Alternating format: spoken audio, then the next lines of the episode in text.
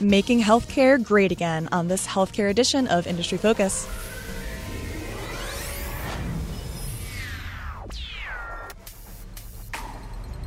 It's Wednesday, February 24th, 2016. Healthcare analyst Kristine Harjes here with your favorite healthcare guru, Todd Campbell, via Skype. Hi, Todd. How's your week going? You mentioned your hard drive crashed, which definitely isn't good news. Yeah, Kristine, woo! I tell you, you hate to wake up in the morning and look at the computer and see that ominous message on your screen. But I think I think we'll I think we'll be all right. Yeah, that is good to hear that you've recovered a little bit, but oh man, that's no good. So hopefully uh, you still were able to get in the mood and the swing of things uh, for the episode today. We have a ton to talk about. Um, as you might have picked up from the intro to the episode, we're talking a little bit about politics. You also would know this if you follow us on Twitter. Uh, we've started getting a little more active on there. Our handle is MF Industry Focus if you want to find us on Twitter. Um, so, yeah, we're talking politics, which the Motley Fool is not a politically affiliated organization, but I feel like I should put it out there anyway that Todd and I are only human, so we could have our own opinions. We're going to try not to let them, you know, contaminate what we're saying here. Um, but we just want to lay out kind of with the current presidential landscape who is saying what and maybe some of the implications.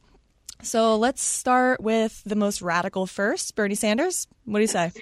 Sure. Yeah, absolutely. Yeah, I thought that probably be good to go through some of the, uh, I guess the the front runners and discuss, you know, what their plans are, um, and you know, as an investing podcast, always helpful to to maybe have a couple investing takeaways here. We can talk about it as well. Sounds great. And, yeah, and, and like you said, Bernie's as good a place to start as any because you know you you, you said that you know it's probably the most radical approach, and, and you're right. I mean, it you know what what Sanders is proposing is to absolutely take everything, throw it in the trash bin, and have the trash truck haul it away. Um, you know, he he wants to uh, get rid of Obamacare. Uh, he wants to um, toss aside employer-sponsored health care insurance uh, and replace it with Medicare for all. So basically, take the Medicare program that is currently in place for uh, people above 65 in the country and roll it out to everyone. So the big question there: How is that sponsored? Who's going to pay for this plan? It's a it's an expensive plan. I mean, you can't you know insure 300 million people and have it not cost you a pretty penny. Are there any um, estimates out there on how much this could cost? I mean, how do you even come up with that 1.4 billion is what the estimate is. Mm-hmm. Um, you, you, know, you always in any presidential candidate uh, uh, during election season, you always have to take any numbers that get tossed around with a very big grain of salt. Um, but the number that he's tossing around is 1.4 uh, trillion. Sorry, I don't know if I said billion earlier. Trillion, 1.4 trillion, um, and that would be paid for by um, taxation. So you know, you increase the tax revenues by uh, instituting a brand new employer uh, tax um, that would be paid on wages earned by an employee, and that would be about 6.2 percent.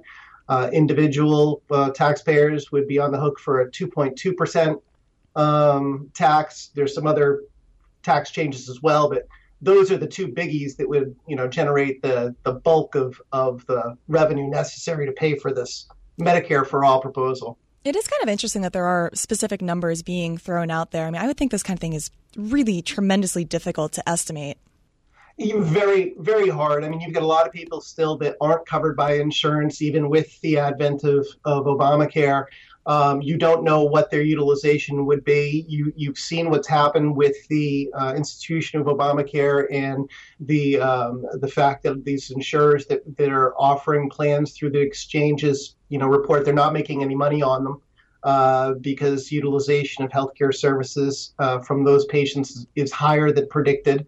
Um, so we don't know how this is all going to shake out. I, I, think that you know the, the Sanders campaign is out there saying that if you earn you know, say 50,000 bucks a year, uh, 2.2% tax means you're not going to be on the hook for nearly as much money as you'd have to pay for um, insurance out of pocket under the current schemes. You know, even with uh, subsidies picking up, you know, 80, 90% of the cost of health insurance, you know, the average person participating in the exchanges is still paying like, I think it's like 80 or 90 bucks a month uh, for their health insurance. And Sanders says that, you know, his plan would cost them about 500 a month.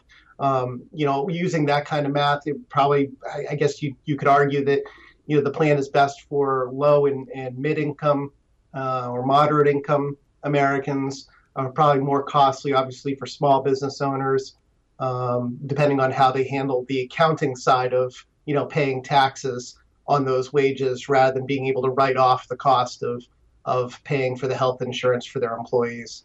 Yeah, makes sense. So uh, let's take a look at the other Democratic candidate, Hillary Clinton. She seems to be the most supportive of Obamacare of any of the candidates.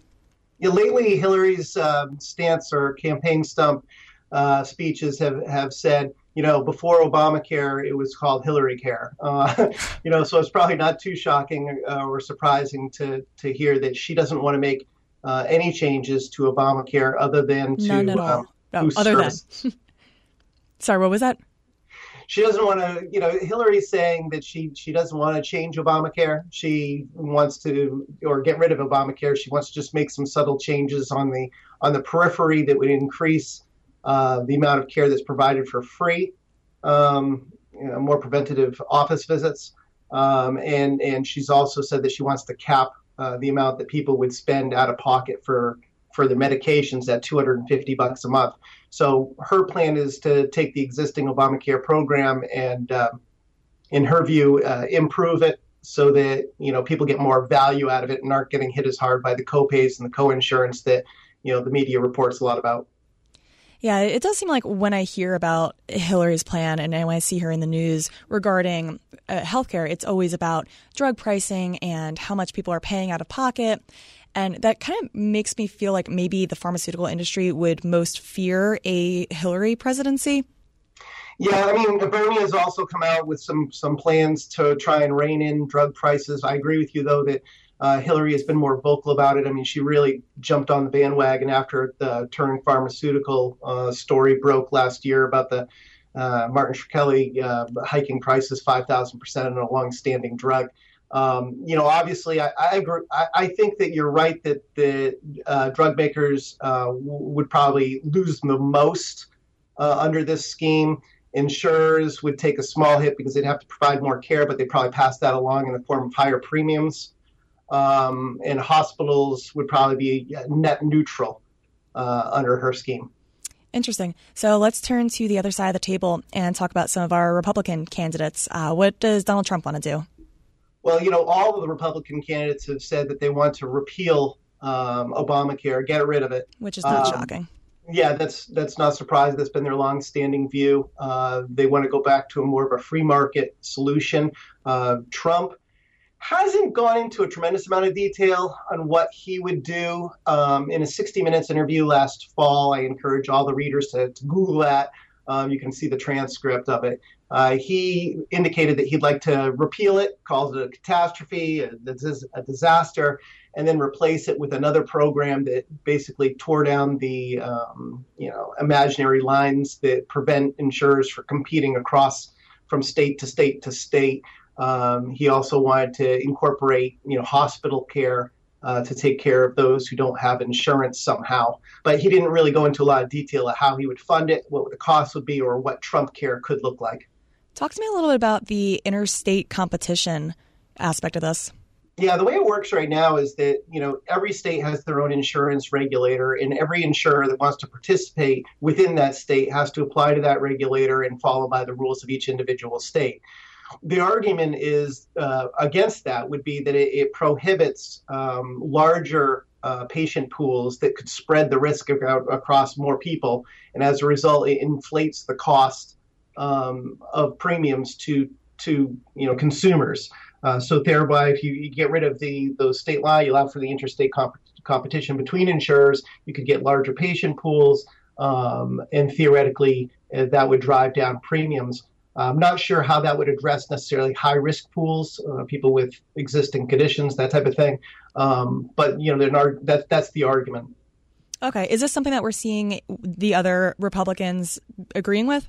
Yeah, actually, if you look at Ted Cruz and Marco Rubio, two other uh, we'll call them front runners on the Republican side, um, they all say similar things in that they want to get rid of Obamacare get rid of um, the restrictions that prevent um, competing across state lines for, for pools. Um, there are some subtle differences, however, between Cruz and Rubio that you know in, investors and and and you know Americans overall should probably be aware of. Um, Cruz definitely would appear to be more of a free market, uh, interested in a free market approach to uh, the health insurance industry. Uh, Rubio has suggested um, a refundable and advanceable tax credit that uh, people would be able to use to pay for their health insurance. Uh, you know, both candidates have said, "Hey, let's try and decouple insurance from employers so that you know you can move from job to job without worrying about losing your insurance." Um, Cruz hasn't said how he would do that, but Rubio has said that you know these tax credits could do that. Are these tax credits kind of in the form of HSAs, or is that what we're looking at? No, what he's saying is that you know uh, currently the way it is now is you have tax deductions that you can take uh, once the spending on medical uh, you know eclipses certain uh, levels of your adjusted gross income. Okay, so that reduces uh, your taxable income, but you know it doesn't have as big a hit as a tax a benefit as a tax credit would be, uh, which would actually reduces how much you owe in taxes dollar for dollar. And what he's saying is that it would actually provide a refundable uh, tax credit. So that would mean that theoretically you could get money in your pocket every year that you could use to help pay for your premiums. He also did say, though, that you could use that money uh, to establish HSAs if you wanted to. Uh, you can use it any way you want to help lower your healthcare costs. Gotcha. So, looking at all these different plans, they're clearly very different from one another. As an investor, what do you do? Is there a way that you can play on any of these trends? I think from you know in broad terms, yes. Um, I, I, think that obviously the drug makers would do best under the Republican proposals, in my view, because the Republicans t- haven't really come out with specific plans to rein in drug pricing. Um, I think insurers would probably be, you know, net neutral in a Republican situation because, you know, while they're not making money on Obamacare plans now, um, they all think that they eventually will, and that those margins will be about two to three percent. So theoretically, you can lose millions of of uh, of consumers that way. Um, I think overall, hospitals probably, you know, providers of healthcare services would do best under all of these plans because, you know, theoretically, the the more people who um, can get access to care, the better. Yeah, I would expect some volatility though, at the least.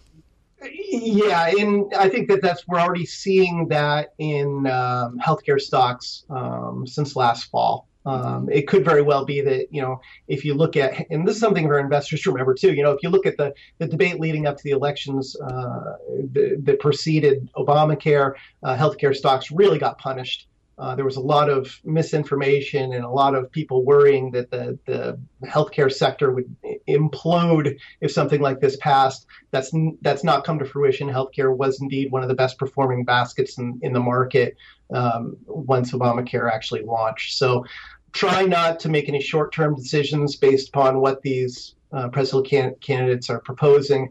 Um, you know, look at each individual stock as a business uh, first, and and then go from there. So, speaking of thinking along the long term investing mindset, I would love to direct our listeners to focus.fool.com. So, the Motley Fool's flagship stock picking newsletter, which very much emphasizes this sort of long term mentality and investing and holding, is called Stock Advisor. And since we love our podcast listeners so much, we are offering Stock Advisor two year subscriptions for $129 at that link. So, focus.fool.com. Definitely check it out if you want to learn some more about the service it really is a fantastic service, and you'll find a lot of interesting healthcare companies within the service, as well as great picks from the rest of the investing universe. So, um, we received a really interesting question uh, this past week from Christopher Andrews, who says that he's been a fool since 1998. He's listened to The Motley Fool in 15 to 20 different countries or territories. Uh, he says on multiple deployments and many more to come. Christopher, thank you for the question for writing in and thank you for your service. Christopher asked us about a company called Portola Pharmaceuticals, which, if you have listened closely to us, we have talked about Portola a little bit before. I think back in December, we talked about it on a different show, Market Foolery. Um, Todd, before I was even hosting the show, you did a show with Michael Douglass, our last host, about Ophthotech in Portola. So this is a company that's very much on our mind. I'm personally quite bullish on it. But Christopher was basically asking, he opened up a little position in it and he started researching and got more and more excited about what this company has to offer. So, Todd, what I'd love to have you address on the show is whether anything has changed since the last times that we've talked about this company and where the company looks to be going from here. All right. Yes, things have indeed changed, and uh, the fact is that Portola's lead product candidate, which is Andexanet Alfa, uh, has been the application for approval has been accepted by the FDA, and an FDA decision on that drug is expected in August. And the reason that investors want to pay attention to this drug is that if approved, it will be the first uh, reversal agent or antidote for a brand new type of uh, uh, anticoagulant that's being used increasingly more every quarter, uh, known as factor XA inhibitors. And these factor XA inhibitors uh, are basically, you know, they're, they're, they're breaking down, I guess, the market share dominance that warfarins had uh, in the indice, in the indications for the last 50 years. Um, and as a result, um, these drugs, um, Johnson Johnson makes one of them. Uh, Pfizer and Bristol Myers teamed up on another one. Xarelto and Eliquis are their names. They're racking up sales in the billions of dollars per year.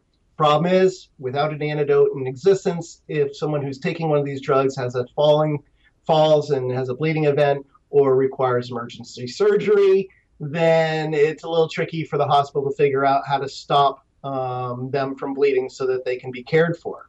So that kind of sounds like a lot problem. of sounds like a lot of ifs there. Like if they have an emergency surgery, how big actually is this market? Are there numbers out there? Yeah, you know, Portola estimates. Of course, this is you know from the company, right? But they estimate that between one percent and four percent of all patients treated with factor XAs um, suffer some sort of event that or hospitalization that you know may benefit from the use of their drug. They they peg that number at about hundred thousand people per year. Um, and you know we have no idea what whether the FDA will approve this drug. I think that they will, but we don't know that, uh, and we don't know how Portola would price it. Um, but you know, even if you throw a, a price tag on there of ten thousand dollars, you're talking about a billion dollar a year drug. So you know, maybe maybe what you say is okay. This is probably going to bring in at least hundreds of millions of dollars a year in, in you know in sales for this company. I mean, it's that's guesswork, but you know, as close probably as we can get at this point. So the huge question left on my mind then, this is a 1.6 billion dollar market cap company. They potentially have a blockbuster drug that's already through phase 3 trials. It's awaiting approval. It looks by all means like it's going to get approved. And it has all of these big pharma companies interested in it. Why has it not been bought yet? Is this a buyout candidate? I I think you know. Listen, any kind of you can't invest based on M and A. You and I have talked about this over and over and over again. It's it's just a it's a fool's errand to try and and you know uh, try and seek out companies that you can buy ahead of somebody else acquiring them. Honestly, that I don't think I would want them to get bought out. Yeah, and I don't think they want to get bought out either. I mean, it wouldn't shock me. I mean, you look at Johnson & Johnson and Pfizer and Bristol Myers; they've supplied money to fund the research into this antidote. Uh, you can't. I have a hard time believing that you know someone along the way didn't say, "Hey, you know, how about if we team up?" Um, you know, in last month, um, Bristol Myers and Pfizer did license rights to the drug uh, in Japan in a deal that's worth about 90 million plus royalties. So that gives you some idea of the, of the level of interest from the big pharmaceutical companies in this company. Uh, yeah, I think that there's a good opportunity here for investors. Obviously, there's the risk that this drug doesn't get passed uh, and approved. Um, I, but I think that for people who are willing to take on that chance, uh, yeah, this, this is a this is a company that I think the business makes sense to own. Yeah, and they actually aren't just a one drug company, too. And we won't dive into that because we only have so much time on the episode. But definitely check out this company if you are looking for a smaller sized healthcare company. I mean, I think both of us are pretty bullish on it. And of course, you know, you have your normal caveats and I am required to tell you that, as always, people on the program may have interest in the stocks that we talk about. The Motley Fool could have formal recommendations for or against them. So, as always, don't buy or sell based solely on what you're hearing. But check out Fool.com. We have a good bit of coverage. I know, Todd, you've written plenty of articles on Portola. um, it's it's intriguing. It's an interesting story, and it's kind of a fun one to explain too. It's like, oh, well, they're making a drug that undoes the work of other drugs, you know. yeah, um, and, and, yes, I absolutely um, would encourage all the listeners, viewers to go out. You can go right to the Fool website and search um, under the ticker in the top right hand corner, and, and those articles pop right up. Yep, PTLA is the ticker if you're curious. Many thanks, Todd, for the diversity of knowledge you shared with us today. And folks listening, thanks for tuning in. Fool on.